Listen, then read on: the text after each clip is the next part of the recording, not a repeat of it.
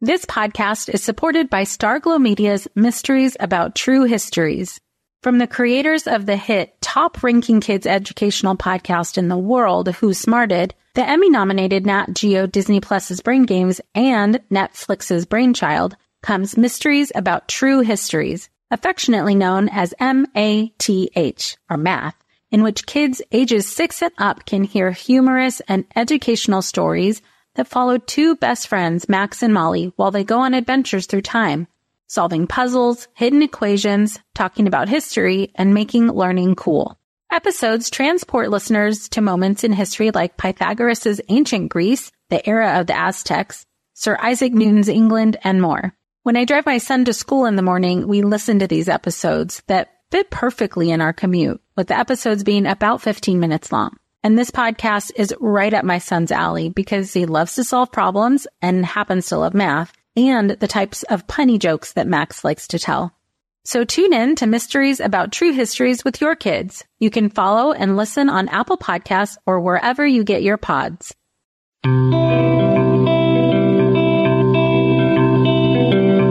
Welcome to Mom and Mind, a podcast about maternal mental health from conception, pregnancy, to birth and postpartum. Real stories from moms and family members who've made it from struggling to wellness, and interviews with experts and advocates who work for moms and families to get the help they need. We discuss very real struggles that can sometimes be hard to hear, but these are stories that need to be told so that moms and families can know that healing is possible. This podcast is meant to offer information and awareness and is not a replacement for treatment by a professional or professional training. Thank you for being with us today. Everyone. Welcome back to Mom and Mind. I'm your host, Dr. Kat. In this episode, we are going to be talking about EMDR, eye movement desensitization and reprocessing, with Bethany Warren. I'm really excited to bring you this topic today because, for one, I've been interested in EMDR as a modality for treatment for some time, but also I self disclose in this episode just a bit that I recently started EMDR for myself, and wow, it is quite powerful. And now I'm especially motivated to get trained in this modality. And I know that it takes a while to do that, but just for myself, been able to see the benefit and from what I've heard, other people see the benefit as well. Our guest today, Bethany, has a passion for women's mental health issues and has worked in the field for 20 years. She specializes in perinatal mood and anxiety disorders, also working with women experiencing birth trauma, pregnancy loss, infertility, or facing adoption or surrogacy. Beth is certified in EMDR, and the trauma processing lens and attachment model guides most of her work with clients. Beth has worked at Scripps and Kaiser in both hospital and outpatient psychiatric settings and is now in a group private practice. Beth currently serves as the president of the board of the Postpartum Health Alliance and has volunteered for other community organizations promoting and supporting women's health and mental wellness. Beth is also an adjunct professor at a local university in San Diego. This episode is chock full of great stuff and some resources we're going to have for you in the show notes would love to hear what you guys think about using EMDR. If you're a therapist listening and you use EMDR with your clients, specifically perinatal clients, I would love to hear what you see in your practice. And I'm so excited to get into this with you and also get some training soon. So, without further ado, let's hear from Bethany. Welcome, Beth. Thanks so much for being with us. Oh, thank you so much for having me back, Kat. I sure love your podcast. It's good to be here. Ah, thank you so much. Well, I'm super duper excited to jump into this topic today. And for one, to help people understand what it is, I'm sure people have heard EMDR on some level, but a lot of people don't know what it is or how or why it works. And then specifically, how can we use this to help perinatal moms? So I'm excited for you to share this with us. Yeah, so maybe you can just start where you think we should start understanding this. Me too. I'm so excited to be here to talk about EMDR. It has just absolutely blown the lid off of my practice, and I'm just thrilled to be able to be here to talk about it. So, thank you. So, you're right. Some people have heard about it, some people have know all about it, and some people are like, EMD what? And the people who have heard about EMDR therapy often have heard about it in conjunction with our veterans, with soldiers who are coming back from fighting the war and know about it in conjunction with post traumatic stress disorder. Mm-hmm. And so I'm so grateful to be able to explain what this therapy is and how this can help our perinatal and maternal mental health population, which is my specialty and where I use EMDR therapy. So EMDR is an acronym and it stands for eye movement desensitization, that's a hard one to say, and reprocessing. So eye movement desensitization and reprocessing, which is such a mouthful. That's why we mm-hmm. call it EMDR. Right. And it's a type of psychotherapy that was specifically researched and designed back in the 80s, originally for trauma, but actually is also very useful and has been empirically validated for all sorts of issues like panic attacks, depression, addiction, phobias, pain, eating disorders, sexual abuse, grief, all sorts of stuff. And EMDR, again, like I was saying, is mostly known for its use with trauma. And why I'm just so excited to talk to you about it today is it is incredibly helpful for our maternal mental health population, mm. specifically mm. for birth trauma or any sort of reproductive trauma around the pregnancy or postpartum period. Really helpful for pregnancy loss, infertility, anything where a woman just feels very stuck. And when I describe it to people, it's helpful, I think, first to explain how our brains process information just period before right. I get into the therapy. Would that be okay? Yeah, absolutely. Great. So, the way our brains process and store information and memory happens during REM sleep. Have you ever seen anybody sleep like with their eyes moving back and forth?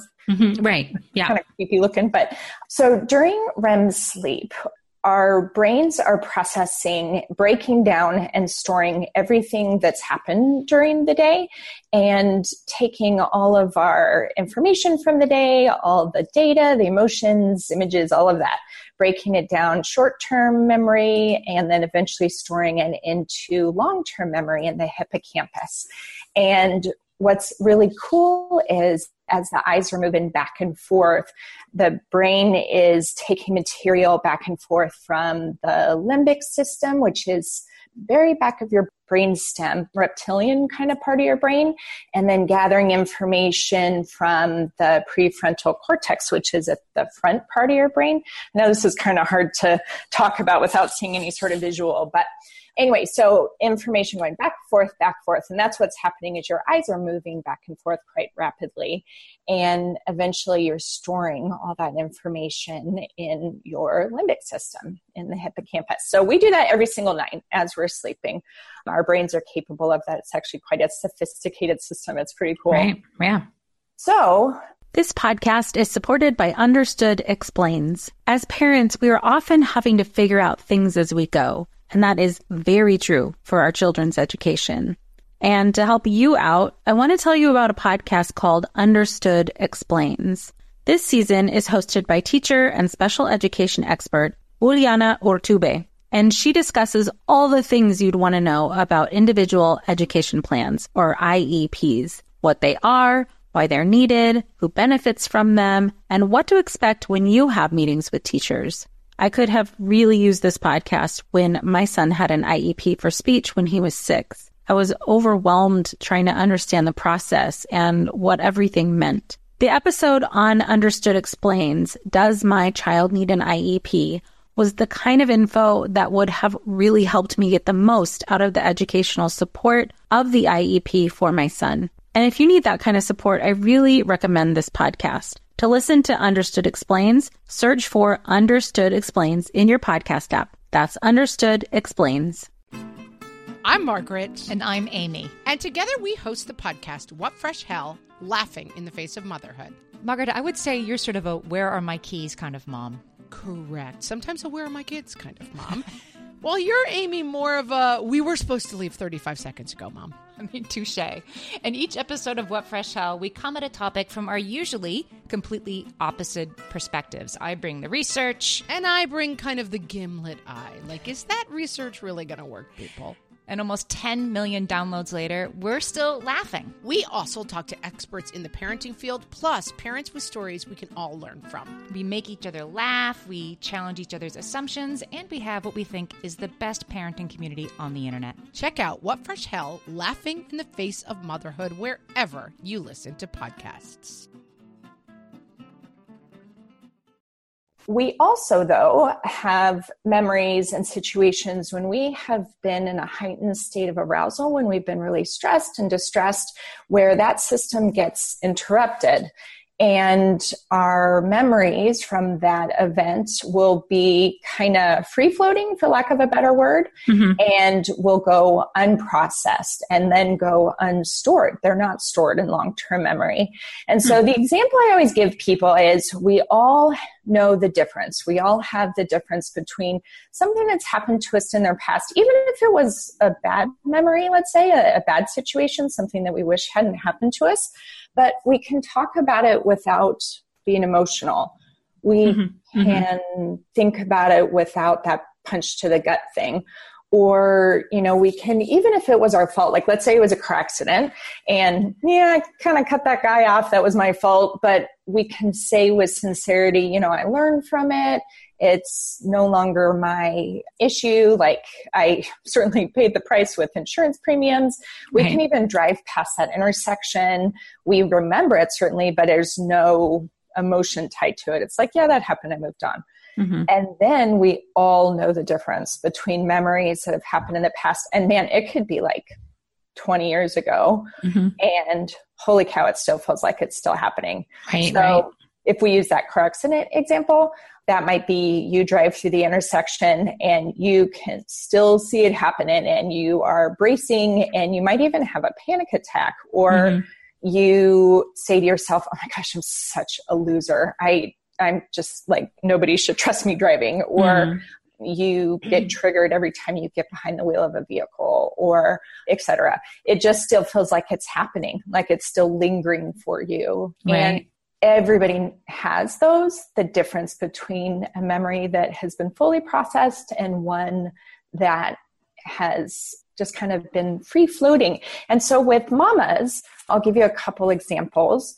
There's such a difference between, let's say, a woman who has had challenges with breastfeeding and maybe wasn't able to breastfeed as long as she had hoped. And maybe one mama says, oh my gosh, I'm a failure. I'm so defective as a mom. I didn't meet expectations and just really be triggered whenever she hears other people or talk about their breastfeeding or she sees a mom breastfeeding, she might feel a lot of shame versus another mom who might say to herself with true sincerity, like, yeah, I'm disappointed, but I did my best. I learned from it. That was really hard. I have some self compassion. Like breastfeeding's tough and, Mhm. and not everybody is able to do it or whatever.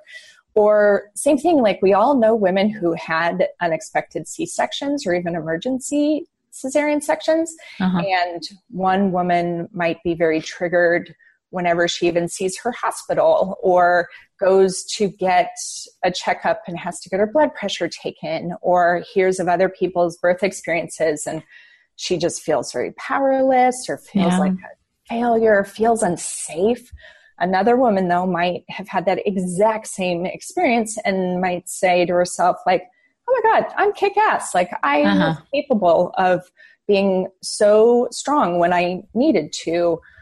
It's over now. So, again, all those examples are just showing how the brain processes and how mm-hmm. sometimes those memories can be frozen.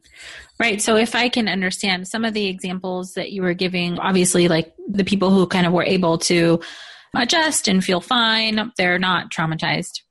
And the other people are, or they might be. Right.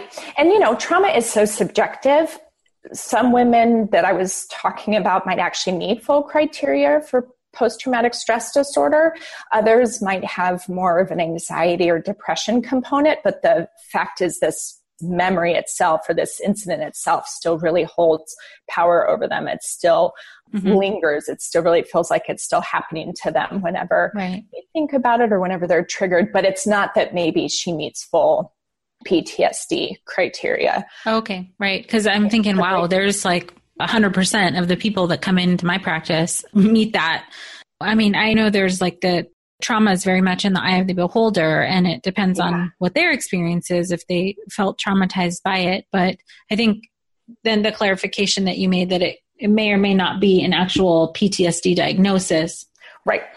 They could be feel upset, depressed, anxious about the experience, but it's not always trauma.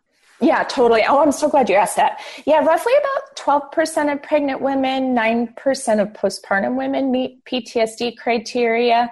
About 34% of women report having a traumatic birth experience.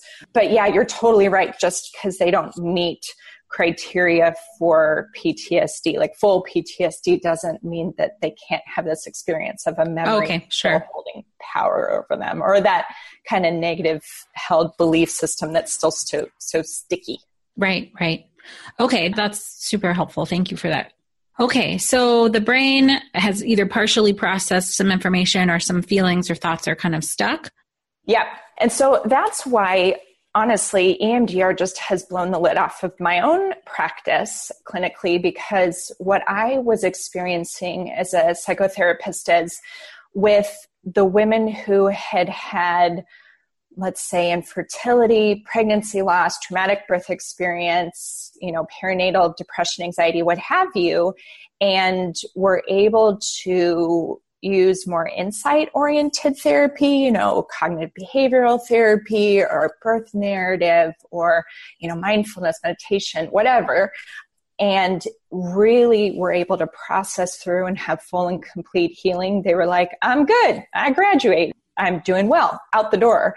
But then there were some women who I just really you could see almost like it was a glass ceiling that they were hitting. Mm-hmm. And there was like a sticking point where there was just this deeply held negative belief for them of the yeah but i failed or yeah but i'm powerless mm. or whatever the negative belief was and then the triggers kept happening and mm. yes it would get less and less over time especially with a lot of the exposure that we were doing like systematic desensitization kind of exposure or you know what have you but it just felt like there was like we were just getting them good enough mm. with all of our different therapy that we were doing together and different techniques and tools and so it was just really interesting to observe that when i finally started doing emdr therapy with them that man we blew through this glass ceiling mm-hmm. because what emdr therapy does is it processes the memories the way your brain already knows how to. The greatest analogy or metaphor, I always get them confused. the greatest, I'm going to go with analogy. Some of your listeners might be like screaming at us right now, going, no. you know, when you get cut, and you might put neosporin on that cut or you might get stitches but ultimately it's your body itself that does the healing mm-hmm. it's the same kind of thing with emdr it's really cool but it's your brain already knowing how to process memory the way mm. it does during REM sleep. And so, with that eyes moving back and forth thing that you described earlier. Yeah, exactly. And so, what we do is we have the client bring to mind whatever memory they are working on and have them think about the image that comes to mind, the emotions that come to mind, the negative belief that comes to mind. Remember how we were talking earlier about, like, for example, I'm a failure or mm-hmm. I'm unsafe or whatnot.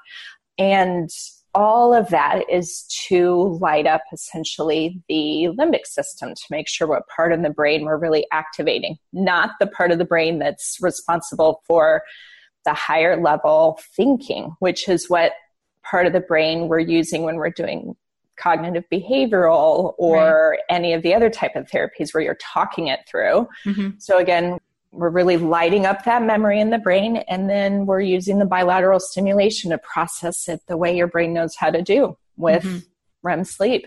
But this time you're fully awake, you're fully in charge, you're aware, you're not hypnotized or asleep or anything like that. And then your brain processes the memory it already knows how to do. Hmm. So, how does that help? What happens?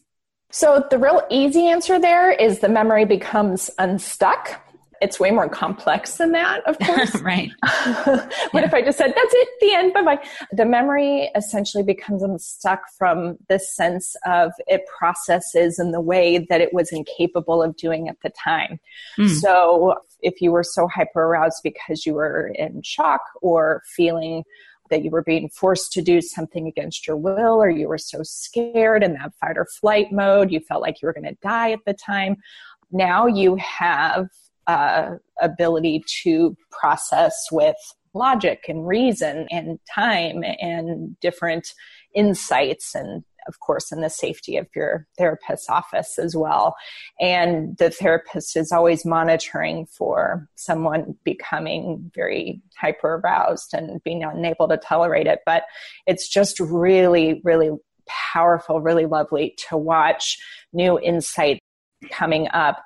I laugh with my clients. It's really amazing how, you know, at the time of going through these awful things, if someone says to you, Oh, but it was for a reason, or mm. oh, look at how strong you are. You just kind of want to punch them in the face. right, right. But when you yourself come up with these own thoughts and when you are able to come up with these positive beliefs afterwards through processing, like, oh my gosh, look at what I was capable of, or look mm-hmm. at these positives that came from it.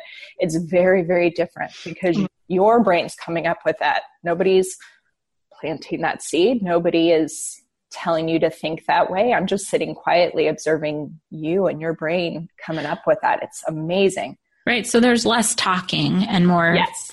feeling.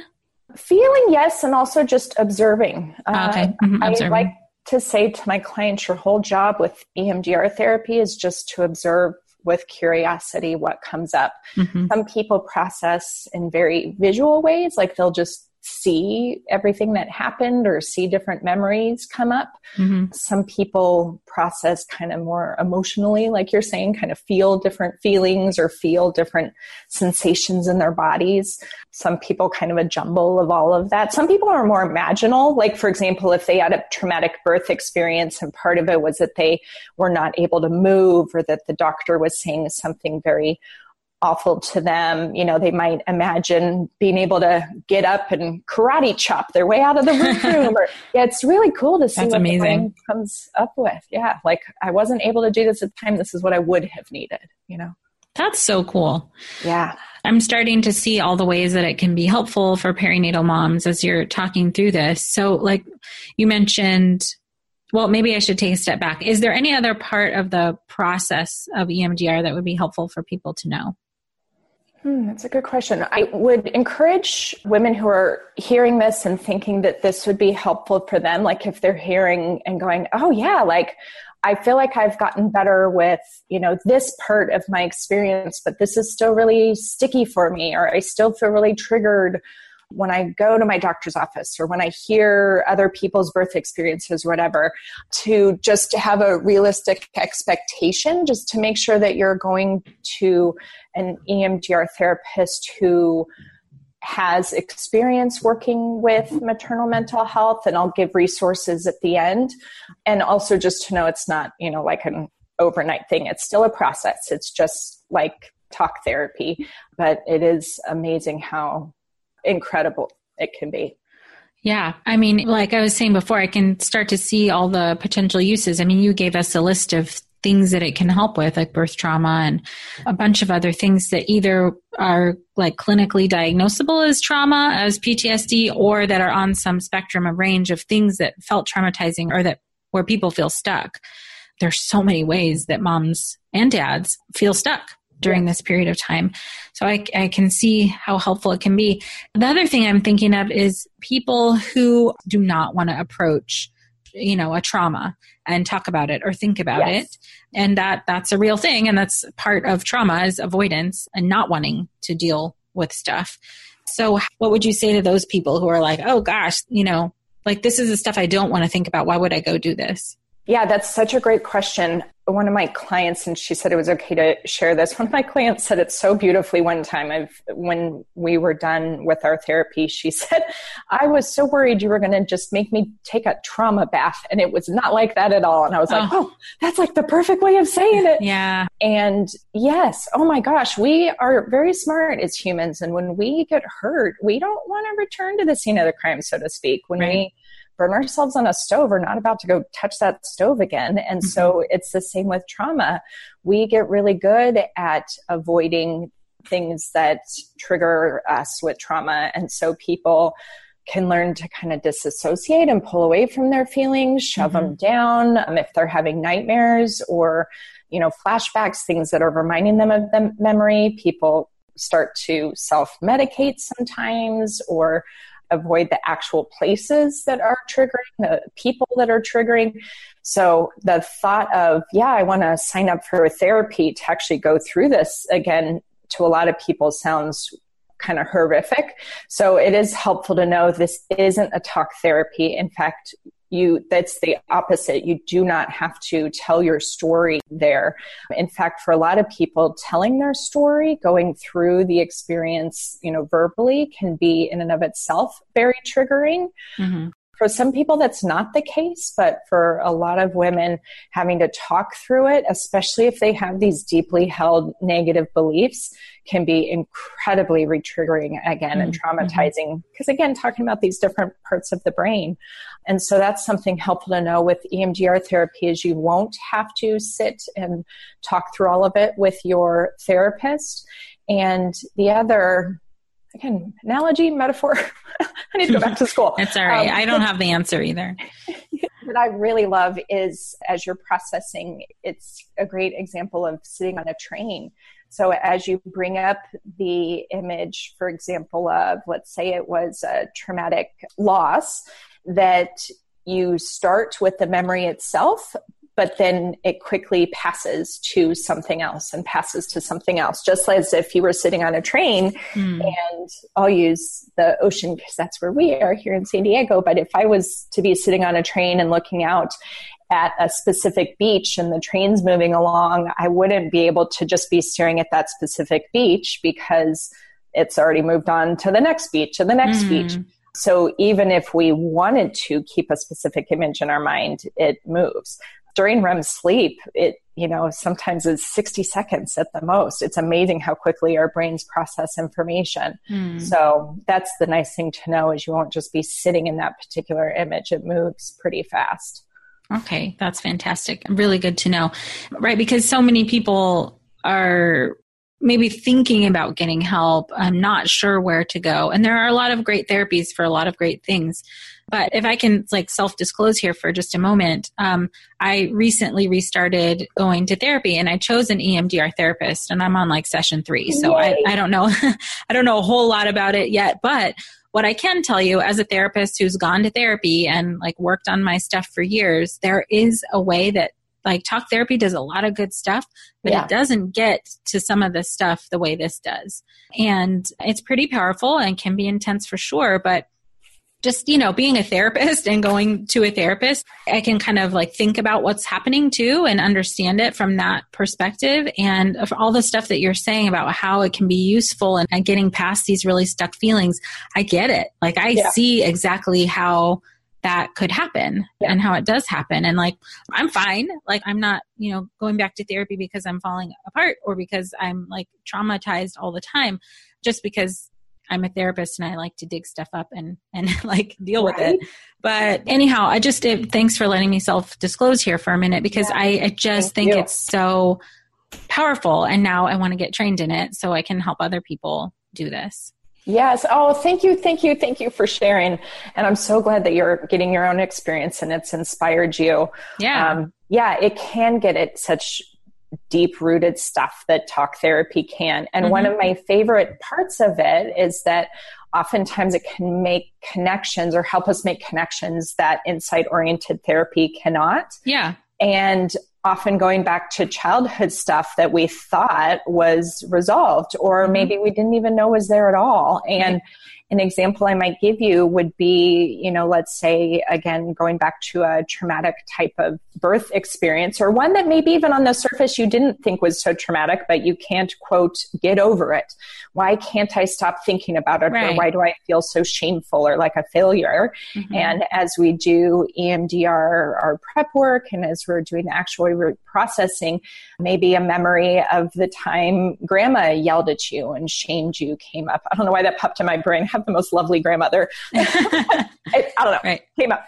And so, you know, here's a memory of the time you felt shamed and yelled at when you were itty bitty. And you're like, what is that memory doing there? Mm-hmm. But your brain keeps patterns and notices themes. And it felt very similar at the time of your delivery when you felt ashamed and like a failure of that time you were itty bitty the same way. And mm-hmm. that's something that you may not have made the connection using talk therapy. And mm-hmm. the nice thing is you don't have to talk through that one either. Your mm-hmm. brain makes a connection and processes through that memory from when you're itty bitty, just like it does now. So I love the work for that. I love mm-hmm. it for early attachment repair for mm. women who have really complex or impaired relationships with their own caregivers who are now mm. heading into being mothers themselves mm. and find that that is bringing up a lot of anxiety and mm. concern. Attachment repair work through EMDR is just beautiful, beautiful, beautiful. It's some of my favorite work that I do now.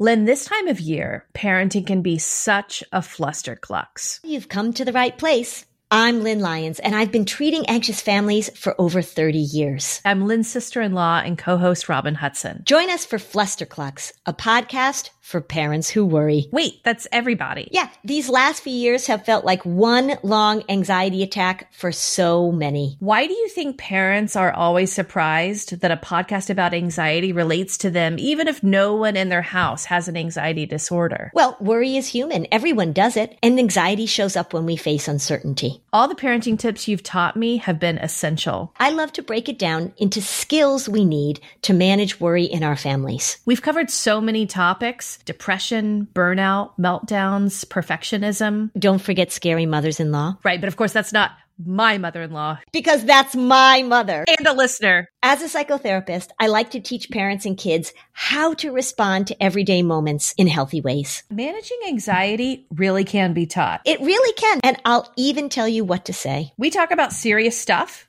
but without being too serious. Anxiety wants everything serious. Anxiety doesn't stand a chance when we're laughing, even about the tough stuff.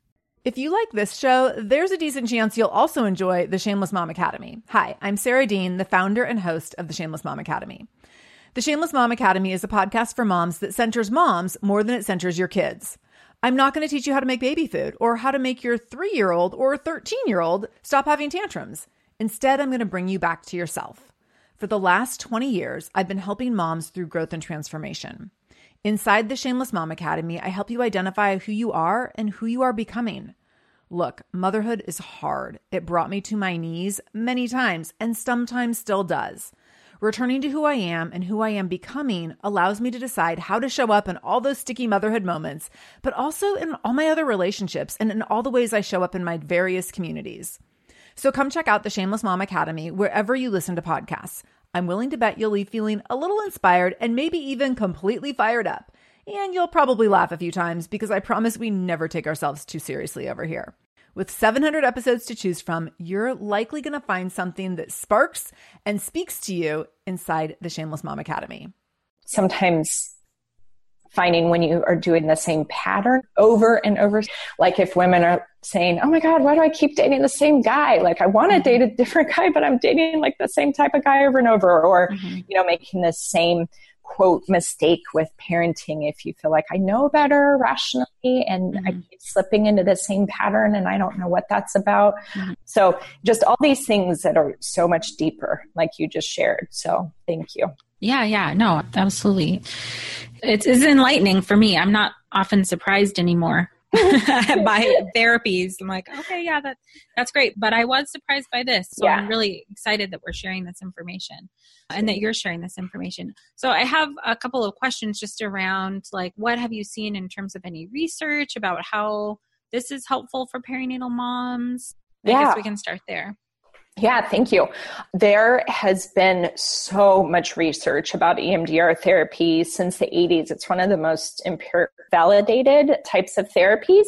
And with EMDR and maternal mental health, there has been a good amount of research, and there still is such a need for more. I'm such an advocate for that. And so I'm always on the lookout for more and more people who are doing research there are a couple people who have written some good articles if people are interested in looking them up.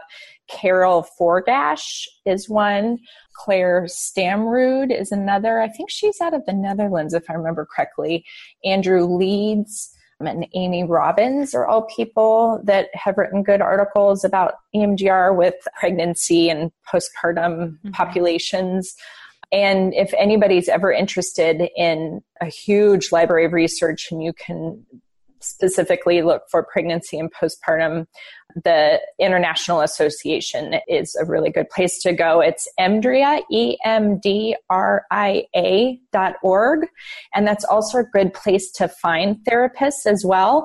And I'm so stoked. Just last year, I approached them to ask them if they could add a search criteria for this population, and they did. I was so Aw. thrilled. They added a birth trauma and pregnancy loss search criteria. That's great. So, with all the different specialties that you can look for, you know, like people who specialize in addiction or disassociation, they've now added a birth trauma and pregnancy loss. So, anybody who's Yay, looking advocacy. for a therapist, I know. And it was so easy. They were so great and gracious about it. I was so thrilled. Awesome. So, again, emdria.org if you want to find more research or find a therapist. And So you would be able to on that website be able to find people who are certified in this. Okay, and that's important, correct? Yeah, yeah. So there's different levels of training. There is a level one training, which is your basic level of training, and then you get five hours of consultation. There's a level two training, and then to be certified is really the gold standard. And I'd recommend anybody who's going to get therapy, especially in this population, please go with someone who's certified. And that's not to discount people who aren't certified yet but this is just such an important population with so many opportunities with attachment and Mhm. issues back from our own childhood that Right. that's what I would recommend anyway. That makes sense. That makes sense. Okay. So great. That's an awesome resource for people to find information and a therapist. I'm curious as we're talking through this if there's anyone who shouldn't do EMDR or shouldn't do it yet. Oh, good question. So it's recommended that anyone who is currently psychotic not do EMDR, although I've actually done it uh, a couple of times with women who've experienced postpartum psychosis once they have cleared and have healed. As you can imagine, postpartum psychosis is so traumatizing. It Right. can be incredibly helpful to then use EMDR afterwards Yeah. process the memories of everything that they went through and the hospitalizations and Mhm. just all the systems they came in Mhm. contact with. But yeah, anyone who is currently psychotic, it's not recommended. You have to have some reality testing available. It's not recommended for people who are currently using substances, although if that's the thing that is keeping you from health, it, there are some great addiction protocols that are useful and people who are trained in the addiction protocols with EMDR. So please don't let that stop you if that's something. Just please, hmm. if that's something that you're struggling with, please just make sure you're getting with an EMDR therapist who is trained in that specialty. And it's a funny catch 22, but it's typically not the best for people who are in very chaotic life circumstances, meaning like in chaos or in like let's say war or something where they're Mhm. you know going to be going back out to the chaos but it's interesting that's also incredibly helpful because if they're still facing the trauma it helps kind of stabilize them to Mm, send them mhm. back out so it's a funny catch 22 Right. I imagine that's some sort of like safety precaution or yeah just being careful type of a Yes. thing. hmm Yeah, like for example, if a woman's in interpersonal violence relationship, you know, you'd want to make sure you're working on safety issues. First, right? Yeah. Right. Yeah, absolutely. Okay, so this is all amazing and awesome and necessary information. And maybe for those people who are still kind of wondering, well, how could it help me? What have you seen? What have you seen it help moms? Oh my gosh. I just am in such awe of this therapy. I laugh sometimes that I wish I had gotten certified at the very beginning of being a psychotherapist because it is just profoundly transformative. And so it has been really useful for clients, as I've mentioned, with all of those different issues with maternal mental health. But what is, I think, the most valuable is when a client says to me, I never thought I would be okay with what I had been through. And now I can think about it without becoming emotional. I can talk about it. I can go to all those places that used to be so triggering to me, it no longer feels like it's in the here and the now. And it's like that memory we've talked about where it really is a long term memory. It feels fuzzy. It feels like mm-hmm. it's in the past. It's like a historical event. And so to me, that's the most profound and the thing I'd want to leave your listeners with is just the thought of whatever you've been through that is so god awful and still holds such power over you that it feels like it's still happening. It's so cool to hear my clients say, you know, like, I never thought I'd be okay with that. I mm never thought that that wouldn't hold power over me still. And whether it just happened or whether it was, you know, 30 years ago, it's just such an honor to sit with my clients and watch that transform. Wow, that's super amazing and powerful. And it sounds like, you know, there are, for these types of stuck things, this is really a great option. Um, it's a great yeah. modality for people to try out. And yeah. again, not like talk therapy. Other talk therapy isn't helpful for other things for sure, but this sounds really specific to those kinds of things that just that we can't get past. Yes. Um, this helps us get past them. Yeah. Super cool. Yeah, that's a great way to say it. Well, thank you so much for coming on and sharing this with us. I am so excited to give this information to everybody and, and just just one more option for people who are feeling stuck and having a hard time that this works. Yeah, thank you so much. Thank you for the time and for the platform to be able to share it. I really appreciate it. And thank you for doing what you do. I love your podcast so much. I listen to every single episode. I really do. I just, I love it. Thanks. I'm so glad. Thanks so much. Thanks, Dr. Kat. Thank you, Bethany, for bringing us this really valuable information. And I'm super hopeful that for those of you who are listening, whether you're a therapist and thinking about getting training or already using this type of therapy with clients, I'd love to hear your feedback on this. And also, if you're a mom or a partner who's experienced trauma, you've tried talk therapy and it just isn't working out for you, or you know specifically you have a trauma that you'd like to have help processing, I'd love to know what you thought about this episode. Please feel free to email me any feedback or thoughts, questions you have at momandmind at gmail.com. I'd love to hear from you. Feel free to connect with Bethany Warren at Bethany Warren LCSW on Instagram.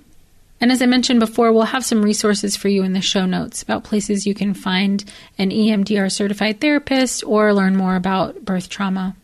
And again, please always feel free to connect with us on Facebook, Instagram, or Mom and Mind Connection Facebook group. Until next time. By joining us today, you are part of the growing community of people who are aware and concerned for mothers and families during this beautiful and sometimes very difficult time of life. If you or someone you know is having a hard time, help is available. You can feel better. Please look for resources for help at momandmind.com. Together, we can support moms and families so that no one has to deal with this alone. Thank you for listening and being a part of the Mom and Mind community.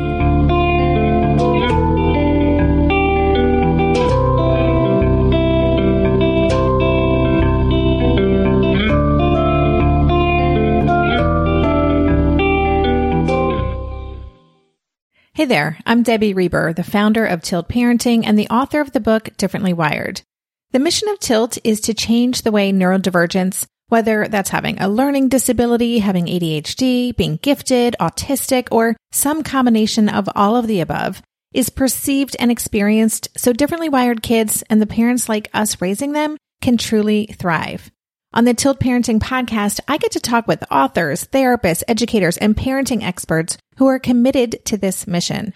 I ask the questions my listeners are most curious about when it comes to supporting our kids. And in turn, my guests share strategies for challenges, out of the box ideas for navigating school, best practices for therapies, tips for advocating, and so many thoughtful insights on what it really takes to help our kids grow up feeling seen and respected so they can create awesome lives for themselves. I know that raising a differently wired kid can feel overwhelming and isolating, but I promise you, you are not alone and it can feel so much better. If you're on this parenting journey, come listen to Tilt Parenting. Together, we can shift this paradigm and show up for our exceptional kids with hope, possibility, and joy.